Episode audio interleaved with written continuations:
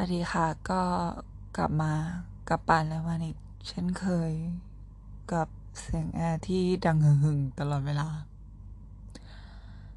จริง ๆ อะ อาทิตย์เนี้ย ก็ไม่ได้คิดว่าอาจจะอัดพอดแคสต์หรืออะไรอย่างนี้หรอก แต่ก็คิดไปคิดมา ก็ควรจะมีหัวข้ออะไรสักอย่างที่เราควรจะพูดในหนึ่งอาทิตย์อะไรเงี้ย อืม เพื่อให้รู้สึกว่าการอัดพอดแคสต์ของเรามันมีความต่อเนื่องอเมื่อเราตอนแรกเราช่างใจว่าเราจะพูดเรื่องนี้ดีไหมอะไรเงี้ย หลาย ๆ คนที่ตามไอจีเราอยู่ก็น่าจะเห็นแล้วว่ามันเกิดอะไรขึ้น อ่า คือ เราได้แผล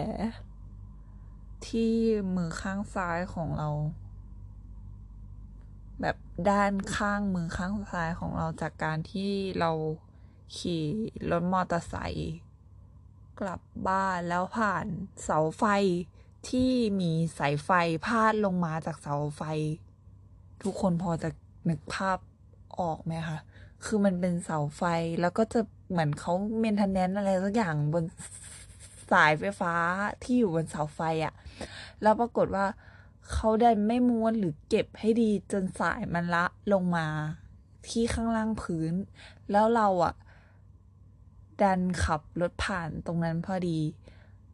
คือคำถาม อาจจะหลายคนอาจจะตั้งคำถามว่าทำไมไม่ขี่แบบฉลบ ไปหรืออะไรอย่างเงี้ยนู่นนั่นนี่คือตอนนั้นนะเราก็ไม่ได้คิดอะไรแบบนั้นเหมือนกัน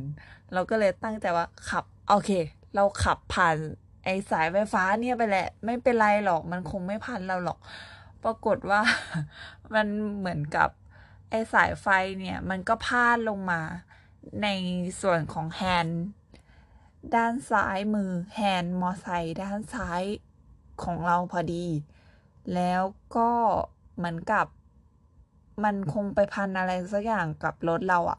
มันก็เลยลังยีสายไฟเนี่ย ไปกับรถเราด้วยที่เรากำลังขับออกไปเรื่อยๆอะ่ะ มันก็กลายเป็นว่า มันเกิดการดึงหลังถากแล้วก็บาดแฮนด์มอเตอร์ไซค์ของเรารวมถึงบาดมือเราด้วย เราถึงกับต้อง คือรถเราเหมือนแบบถลายออกไปได้ประมาณห้าเมตรแล้วสายไฟมันตึง แล้วบาดก็บาดมือเรา แล้วเราก็ โอ้ยเจ็บเบรกเกือบไม่ทัน แล้วก็นั่นแหละ คือ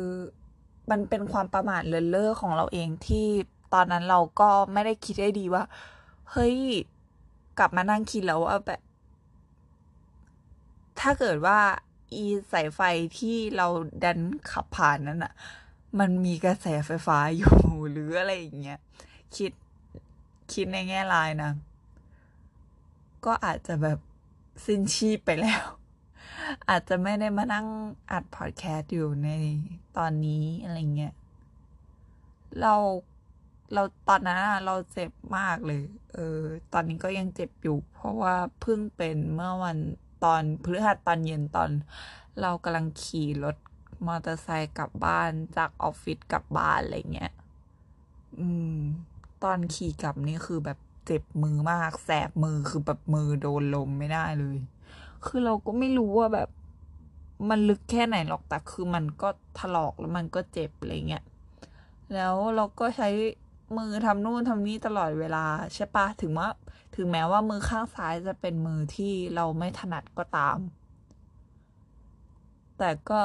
มันมันก็เจ็บอยู่ดีอะไรเงี้ย เวลาเราขยับ เพราะเราก็ใช้มือสองข้างตลอดเวลาคนอะไรเขาจะใช้มือข้างเดียวตลอดเวลาเนาะหรือเวลาแบบเราจะทำแผลอะไรเงี้ยเราก็แบบมันเจ็บอะเออ มันเจ็บจนแบบมือเราสั่นอะไรเงี้ยที่จุดประสงค์ของการเล่าเรื่องนี้คืออะไร คือเราก็รู้สึกแย่นิดหน่อยว่า โอ้ทำไม มันคงเป็นความผิดของเราที่เราประมาทด้วยในตอนนั้นที่แบบ เออทำไมไม่เลี่ยงไปหรืออะไรเงี้ย แต่แบบพอคิดดูอีกทีเราก็รู้สึกโกรธ ว่าทำไมแบบเมนเทนเนนสายไฟแล้วทำไมไม่เก็บสายไฟให้เรียบร้อยทำไมถึงแบบปล่อยให้มันแบบ ลงมาละข้างล่างพื้นที่แบบคนสัญจรไปมา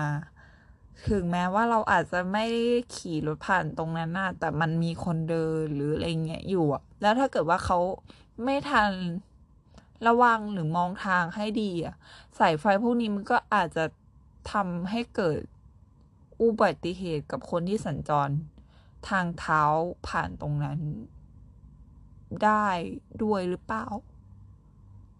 มันอาจจะเป็นมุมมองในแง่ร้ายของเราก็ได้นะ แต่เราก็แบบไม่อยากให้เกิดอุบัติเหตุแบบเนี้ยกับทุกทุกคนอะไรเงี้ย มัน